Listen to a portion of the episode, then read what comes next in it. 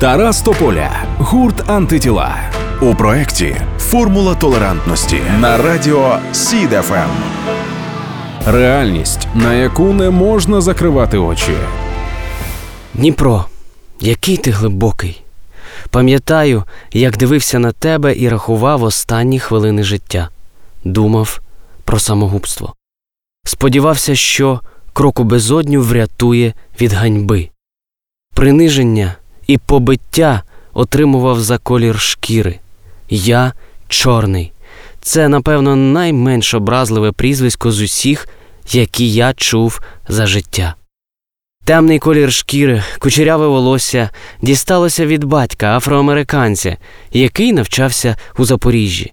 Студент Ніколас після закінчення університету повернувся до рідної країни, а через дев'ять місяців народився я Нік.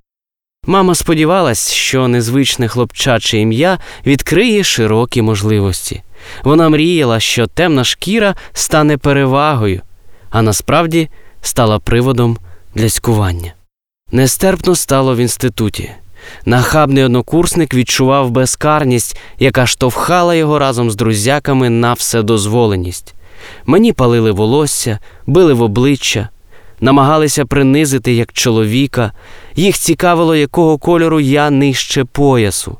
Дівчата, які подобались мені, а можливо, і я їм, не наважувались навіть на коротку прогулянку. Бо хто гуртується з чорним, той сам стає вигнанцем. Я вирішив поставити крапку у стражданнях.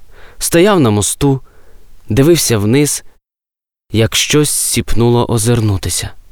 У відкритому вікні машини, що їхала поряд, побачив дівчинку, таку ж темношкіру, як я. Мені здалося це знак я повинен переїхати в інше місто, як в нове життя. Те мале дівча врятувало мене.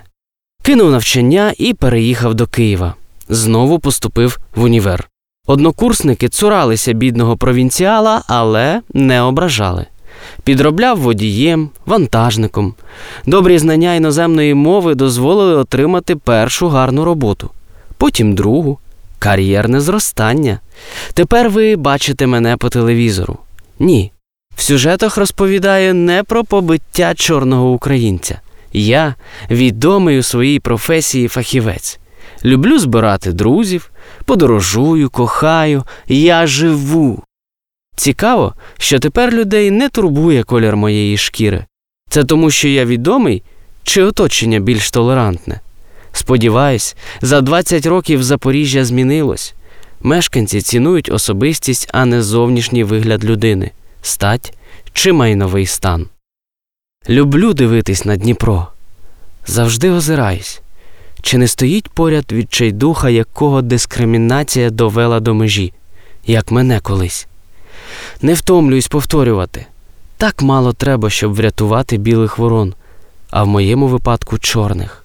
Обережність в діях, толерантність в словах. Формула толерантності на радіо СІДФМ.